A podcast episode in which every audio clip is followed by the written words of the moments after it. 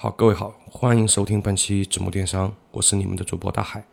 那么这期节目呢，大家可以听得出来音质会稍微好一点，因为我不是在路边录的，我也不是在外地录的，啊，我回到了家里，在自己的家里给大家录的这期节目。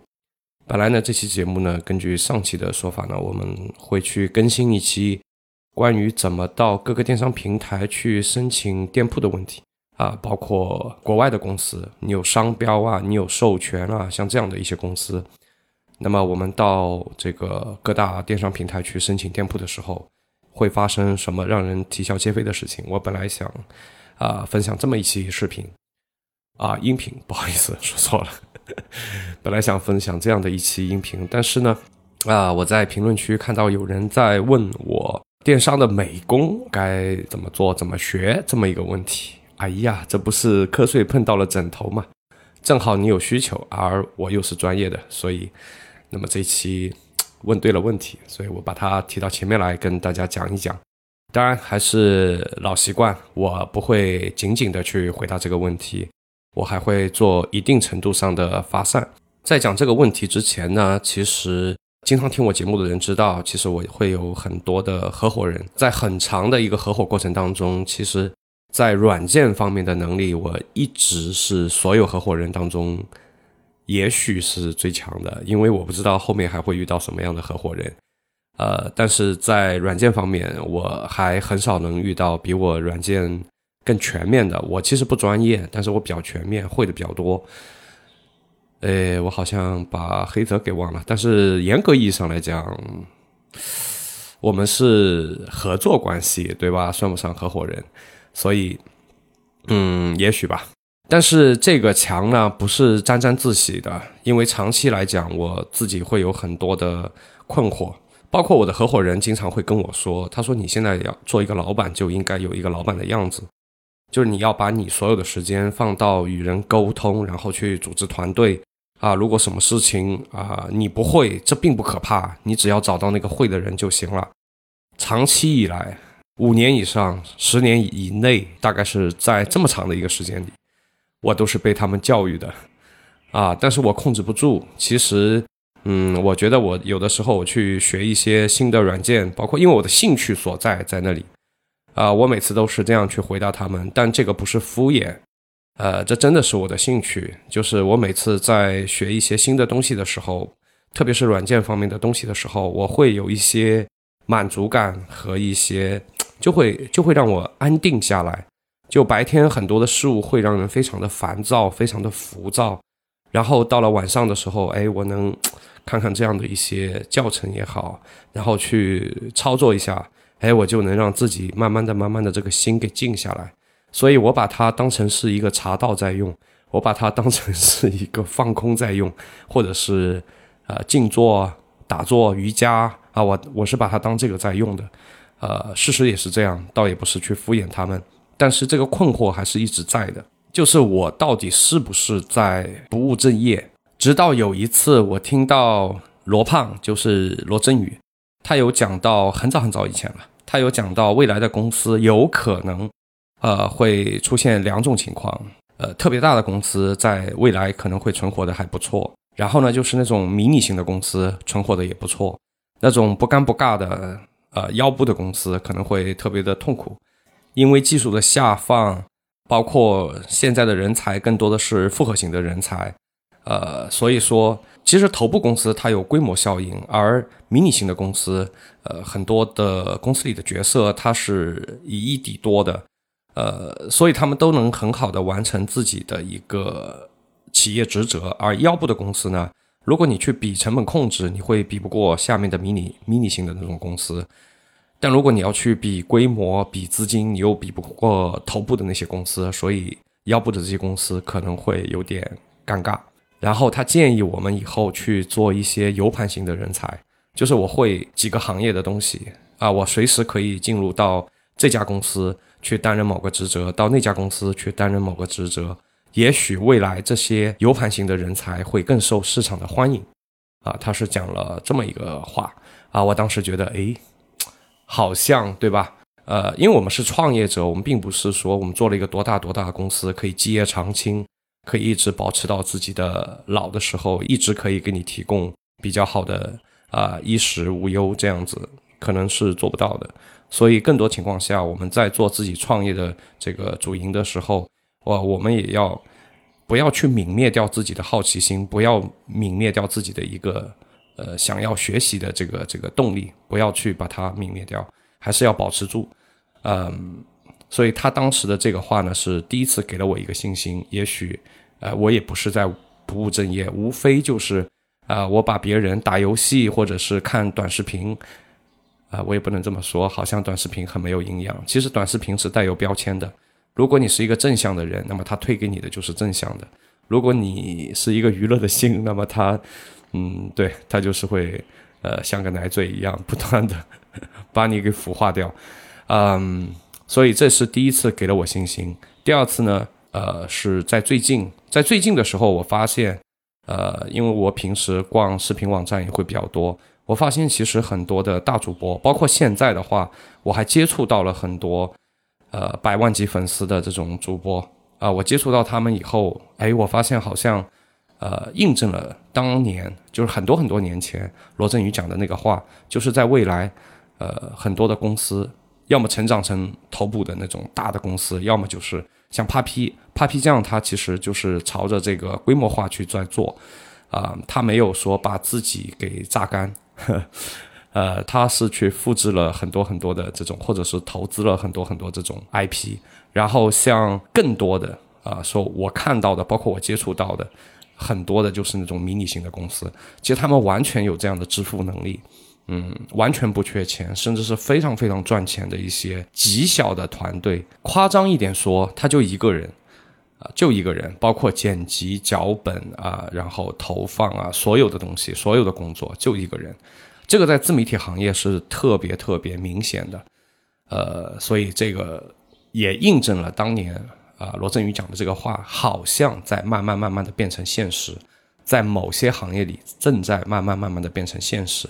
我也跟他们有交流，说，哎，你为什么说不能去请些人呢？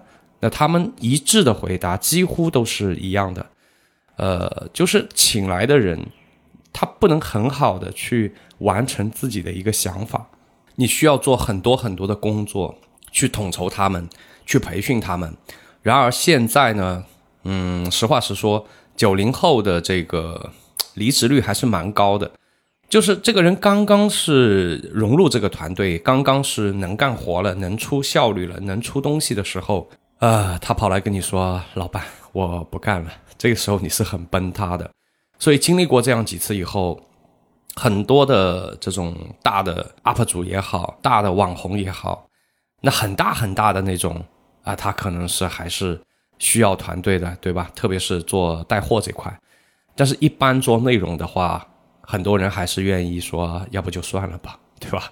要不就我自己来做吧。好，这里是我做的一个铺垫。那么，嗯，我再讲一下跟我们今天讲的这个主题更加贴合的一个事情，就是在资金有限的情况下做电商的，我们能不能不请美工自己干这个事情呢？我还真的是很头铁的干过一次。我曾经尝试过，嗯。一边是一个七人的团队，就是不是两边同时进行，而是把它分开进行。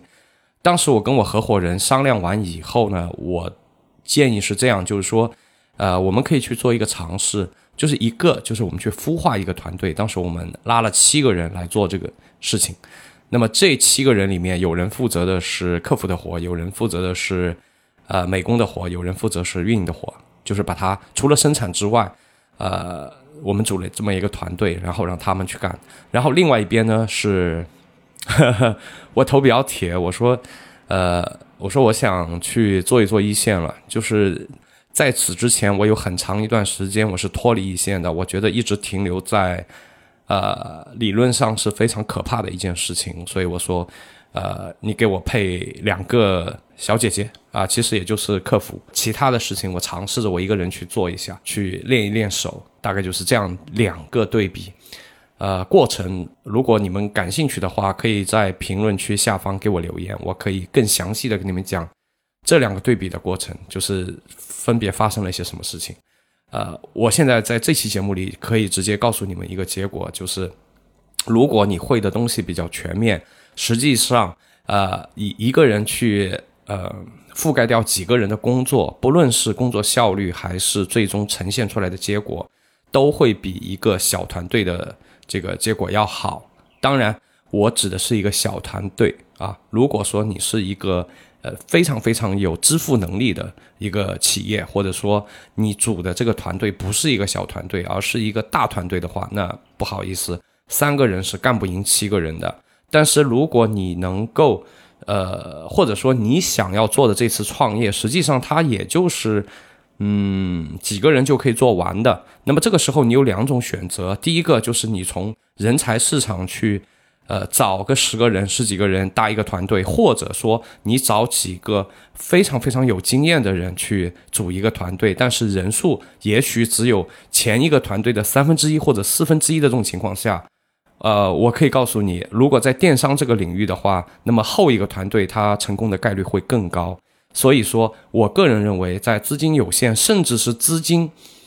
还算充裕的情况下，其实很多的网红就是属于这种情况，他们不缺资金的，他们随便晚上吃完晚饭开场直播，光打赏都能打进来两三万块钱。你觉得他是开不出工资吗？他并不是因为钱的问题。所以说，在这种情况下，啊，不论是资金有限还是说比较充裕，呃，做电商能不能不请美工，能不能自己干呢？我觉得答案是肯定的，是肯定可以自己干的。那我们要讲这个美工呢？如果说时间倒退五年、十年，那就非常简单，对吧？就你去学个 PS 就结束了。这个放在以前就是这样的。但是在时下这个节点的话，我觉得它应该是分成两大块去讲，就是你怎么样去自学玩平面的东西，以及怎么样去自学玩视频方面的东西。呃，我们拍的脑袋觉得，当然是视频的会稍微难那么一点点，没错吧？就是平面肯定会更基础一点，呃，也没错啊。呃，事实也是这样，就是说，如果你是一个没有经验的，之前没有任何的软件经验的人的话，你确实应该是从平面开始学起的。所以我就分成这两大块给大家讲一讲。第一个就是你该怎么学，或者说。呃，用一些什么样的技巧去学？第二个就是说，为什么？呃，这个问题啊是有时效性的，就是说你放在以前来讲的话，很难，真的很难。如果你要同时学完这么这么多软件，可能黄花菜都凉了，对吧？如果你要去抓一个机会，或者你跟一个厂去谈好了合作，这个时候 他要等你把所有的软件学会，可能这个厂都已经倒闭了。所以放以前是不行，放现在是可以的。那么接下来我来给大家分开来讲一下。那么我们先来讲一下平面。纸木学堂全新升级了，现在你只要搜索微信小程序“纸木学堂”四个字，就可以看到我们整合分享的各个学院的付费课程，同时也有我们纸木原创的系列课程。做电商直播的过程中。有任何问题，你也可以添加小程序首页的微信跟我们进行交流。在纸木学堂，你可以跟我们一起学习进步。嗯，平面呢，因为我是一个八零后啊，如果说呃在听这个节目的也有一些八零后的小伙伴的话，那你可以知道，以前我们在接触 PS，也就是说在云端的。运行在云端的这些应用程序还没有兴起的时候，我们去学 PS 是从什么样的案例开始学起的呢？嗯，没错的，是什么火焰字啊，什么什么冰雕字啊，什么霓虹字啊，就从这样的一个一个一个案例开始学的。但很多外，你可以到外面去买很多书，在那个时候，那个时候我们学东西都要买书。那现在我觉得没必要了，是吧？那就我们在那个时候买来的书，呃，巧了，对吧？你不管是买谁出的书，反正前面的案例都是这种东西，好吧？那么我们以前也没有选择嘛，所以我们就非常傻的从呃火焰字、霓虹字这样开始学起了，其实非常非常非常的浪费时间。为什么呢？因为那个时候没有签图啊、包图啊，类似于这样的资源网站。现在如果说你招一个美工，呃，基本上他每天干的活就是在改模板。基本上我可以这样说，即便是他实力非常的强悍，非常的牛批，他完全可以自己从一个新建的图层，就是一个空白图层，一点一点的把所有的东西做出来。如果说他是这样在做的话，我相信这个美工在你们公司待不了一星期就会被你开除，因为太慢了，太慢了。现在这个时代不允许你这样去做了。放在很早很早以前，那如果说一个人对吧，他在做呃软件的时候，快捷键敲得飞起，就感觉在打五笔字一样，然后鼠标点的飞起。啊，然后从一个空白的一个一个呃，就 background 这样去一点点一点点把这个做出来了啊，整一个你想要的效果把它做出来了。那个时候我们会觉得哇，大神，我们会这样去看。如果说今天还有一个人是这样啪啪啪啪啪从一个空白的一个图层，然后一点一点点点点把你想要的东西做出来，我们就可能说他是 SB 了。然后作为老板，你可能就裂开了，对吧？我怎么招了这么个人？虽然我觉得你实力很强，但是大哥，你不能这样浪费我的钱。所以在现在这个时代，我们第一个要说明的就是说，你不需要有非常非常扎实的基本功。这个，因为你不是干这行的，对吗？因为你的主行业可能是做呃营销的，可能是做运营的，可能是开店的，可能是做别的什么创业的。但是我需要美工这个。这个工具对吗？所以你不需要很扎实的基本功。在这样的一个情况下，我觉得你要学的，就是如何去改模板。所以在这样的一个市场环境下，出现了像千图啊、包图啊这样的网站。但这两个网站，千图稍微便宜那么一点点，包图稍微贵那么一点点。呃，如果非得让我推荐一个的话，我个人可能会更喜欢包图一点。呃，千图吧，也其实也还行。啊，也还行，呃，如果资金实力允许的情况下，那那肯定是允许的。我觉得这两个 VIP 同时买了，问题也不大，好吧？它可以给你们节约很多很多的时间。但这个节点呢，大概是在三四年前，就是说，实际上因为有了像千图、包图这样的一个资源网站，所以大大大大降低了他一个学习的时间，可能节约了九成的时间。比方说，原来你要学一个 PS，我们说快一点可能一个星期，慢一点可能，嗯，慢一点半个月，我觉得差不多了。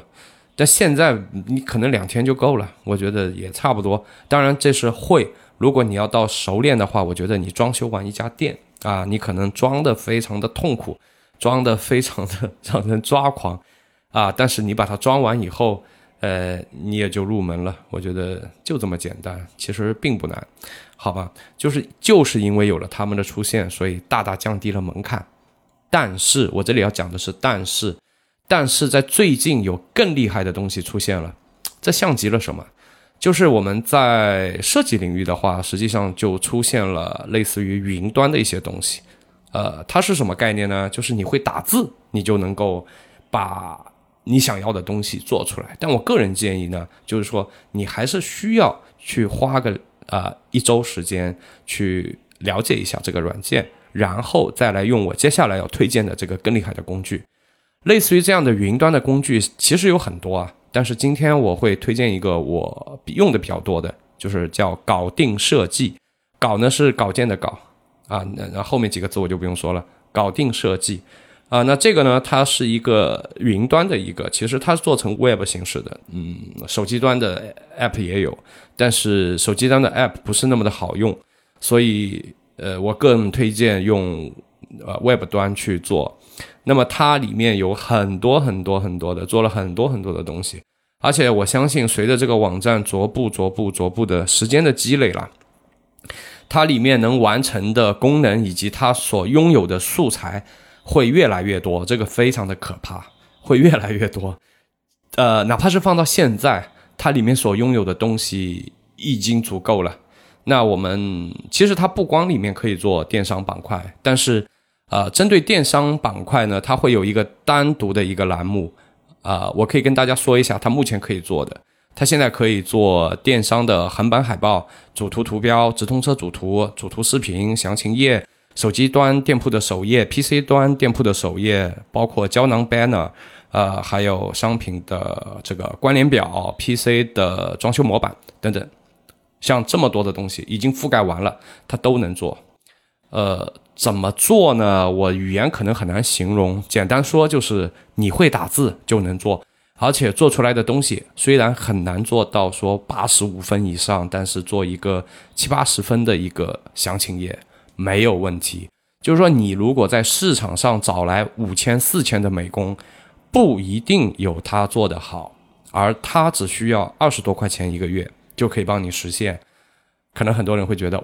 嗯，如果说从来没用过啊，从来没有用过这类工具的人会觉得，我靠，那我以前不浪费了很多钱，而且它效率非常非常高，非常非常高。你们用过就知道了啊，叫科技改变生活，对吗？其实类似于这样的东西，不光在视觉的这个平台上出现了，其实在代码平台也开始出现了。大家知道，其实现在我们做这个微信方面的开发已经越来越方便了。以前的话，比方说你如果是学一个纯语言，那以前你要做很多的开发都要自己一点点码出来。但后面有很多人开始做了模块啊，那 OK，那能够稍微快一点了。但再后来的话，其实像微信的话，它提供了很多很多的 API 接口，所以就大大的提高了开发的效率。其实这方面它就做得很不错。再往后呢，其实阿里现在也正在做一些低代码的开发，就也也是这种平台形式的，就是你不一定要会很多很多的代码的这种什么基本功啊什么，其实要求都会大大的降低。就以前你可能会觉得哇，程序员就是好难，是吧？那现在如果说你不是从一个专业角度去说啊，你想要给自己的一个企业或者你是一个工厂。啊，你要去做一个管理的一个体系或者系统的话，呃，也许你自学个半个月、一个月，你也可以做一个哦。因为现在能够提供这种低代码量的一个开发的平台了。虽然说现在其实跟搞定设计一样，还不是那么的完美和那么的完善，但是但是现在已经可以做到了，好吧？就是这些东西呢，我觉得，呃，可能有些。小伙伴他会觉得哇，美工是专业的，对不对？程序员是专业的，所以你一直不去触碰。如果你一直不去触碰，实际上你会觉得他更专业。随着时间的推移，你会觉得他越来越专业，而你会越来越边缘化。实际这个时代的话，我觉得真的也许像有些呃大佬早期预言的这样，它正在一步一步的变成现实。对于创业者来说，你需要让自己变成一个复合型的人才，而。如果你上班，你当然就做一个专业化的人才；如果你创业，也许复合型人才是一个更好的选择。那么关于平面呢，我们就先讲到这里。接下来我们讲一下视频。其实视频呢，呃，我们做电商来讲的话啊，如果是光光从电商来讲的话，其实 PR 就已经是 OK 了，AE 是不需要去学的。如果大家知道。呃，有人学过这两款软件的话，大家知道，其实 A E 的天花板是比较高的。如果你要把 A E 学到精通的话，也许没有三个月你是下不来的。你们不要吓到啊，因为 A E 我觉得作为电商领域来讲的话，它是不需要学的，只需要学一个 P R 就是 OK 了。如果你不想学 P R 的话，也没问题，我们还能用更简单的方法，比如说剪映。但是我个人觉得。剪映的东西我不是很喜欢，好吧，呃，但剪映上手会更容易一点，但其实 PR 上手也非常非常的快，所以说，呃，如果说我们拿 PR 来和 PS 去比的话，为什么我不推荐 Final Cut 呢？因为，嗯，因为 PR 和 PS 都是属于 Adobe 公司的，在同一家公司出的两款产品，它很多的软件的逻辑会比较接近。所以很多人第一次接触 Adobe 公司的第一款软件，必然是我相信大部分是呃 PS。但如果你学精通了 PS 以后，你会发现其实呃 Adobe 的全家桶下面那么那么多的软件，呃像什么 Lightroom 啊，那如果我需要做一个精美的主图，一个一个一个调色非常非常好的主图，那你可能还要去做 Lightroom。如果你想要在字体上面，就是我比方说我要需要做一个活动海报。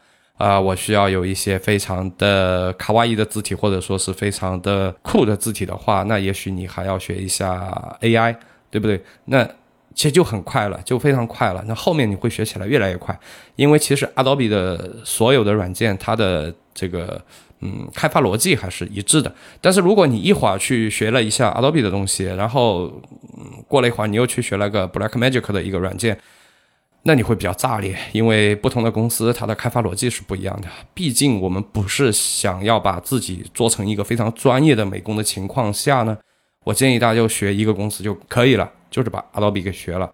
Adobe 目前可能是这个这个叫什么破解，对不对？你们懂的，是嗯比较容易下载到啊，不太容易下到病毒。第二个，它的插件也会比较丰富比较多，因为它目前做的最大。呃，Final Cut 呢，如果你用的是苹果电脑呢，那 OK，那你就用那个就可以了。但是如果说做电商的话，大家的。视频的时长一般会非常的短，其实也不会出现卡顿这种情况，所以还是一样，好吧？就我还是给个结论吧，省得大家听迷糊了。呃呃，PR 和 PS 这分别负责了呃平面和视频两大块。那另外一块要学什么呢？其实我觉得在另外一个方面来讲的话，未来在未来，我相信会有很多很多的机会会出现在视频这个赛道。那么你光会一个软件肯定是没有用的，你需要有拍摄方面的经验。那我相信很多很多的人到现在没有玩过轨道，是吧？没有玩过航拍，也更不用说什么穿越机啊这种东西都肯肯定是没有玩过。所以我觉得，如果大家呃在这方面有兴趣的话，你们可以花一点点的时间和呃资金在这个上面。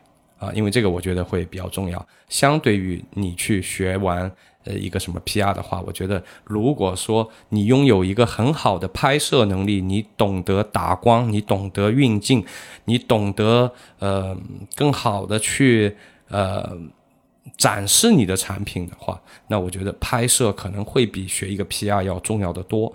但是如果你学会了这一些个技术以后呢，实际上所有的平台就对你打开了。很多人会在问我，上一期节目也在说，就是哎，我流量怎么来？流量有很多的方法可以来。那你要看呢？那现在大家平时闲着的时候都在干嘛？如果大家平时闲着的时候都在看视频的话，那你必然要走这个赛道，对不对？如果说你拥有了这些能力，如果你把这样的内容呈现出来了，有人看到了，那这不就是变成了你的流量吗？好了，其实呢，我觉得我应该就讲的七七八八差不多了，也给了一些建议，也做了一定的发散啊。其实我很喜欢回答这样的问题，因为比较有正能量。最后我想说一些什么呢？就可能我相信听这个节目听到现在的有一些小伙伴，他心里还是会去想，我要不要去学那么多东西，对不对？我从学校都已经毕业这么久了，然后再说我做电商，我就不就是为了赚个钱吗？我干嘛要这样折腾自己呢？怎么说呢？也许面对这样的人，对吧？我自己举一些我自己的例子，已经说服不了他了，所以我决定举一些别的例子，就我知道的。呃，就好比说前段时间处于感情纠纷的比尔盖茨，呃，我不知道我有没有记错，如果没记错的话，他是每年需要有一周的时间，还是一个月时间？应该不太可能是一个月，应该是一周的时间，他要去太平洋上的一个小岛啊，那个岛上就就他一个人。对就他买下的，然后他在那个岛上干嘛呢？学习和思考。就在那一个星期里面，他是不接任何电话，没有任何的商务安排的，他就希望让自己安静下来学习。另外一个可能大家知道就比较多，像 Facebook 的扎克伯格，他到现在为止还在写代码，就是他自己还在写代码。啊，Facebook 应该不缺程序员，我觉得扎克伯格也不可能是他现在这家公司里。最牛逼的程序员，所以哦，对，说到这个的话，比尔盖茨也在写代码。然后，呃，像我们国内的话，大家知道，呃，其实现在小米手机已经成为了我们国内的 number one，对不对？那么雷军其实是一个代码高手，我觉得也许有人会不知道。那比方说，像我们现在用的比较多的，打败了呃 Word，呃，打败了 Office 的这个金山，最初的版本就是对吧？Are you OK？在他的房间里。买了一箱方便面，说 我不写完这玩意儿，我不出门啊，就在里面饿了就吃方便面，困了就睡，然后醒来就继续写。就雷军在他自己房间里完成了呃我们 WPS 的第一个版本，呃，然后再说一些最近的，就让我觉得嗯真的是 怎么说呢？就别人比你强了这么这么这么这么多，然后还比你优秀，就让人非常的崩溃。就是五二零的时候，嗯，过去的时间也不长，对吗？才过去了半个多月。五二零的时候呢，字节跳动的张一宁，其实在此之前，包括拼多多的王峥。那我们现在就讲张一宁。张一宁说他他等于是要辞去自己 CEO 的一个职位。他说自己在二零一七年以后，就他他他大量的时间都是去啊听汇报、听总结、做审批、做决策。呃，已经不太有时间去学习和更新自己的知识结构了，所以，所以他下定决心要调整这种不健康的状态，然后把把这个字节跳动的 CEO 职位给辞掉了。辞掉干嘛呢？相对专注的去学习。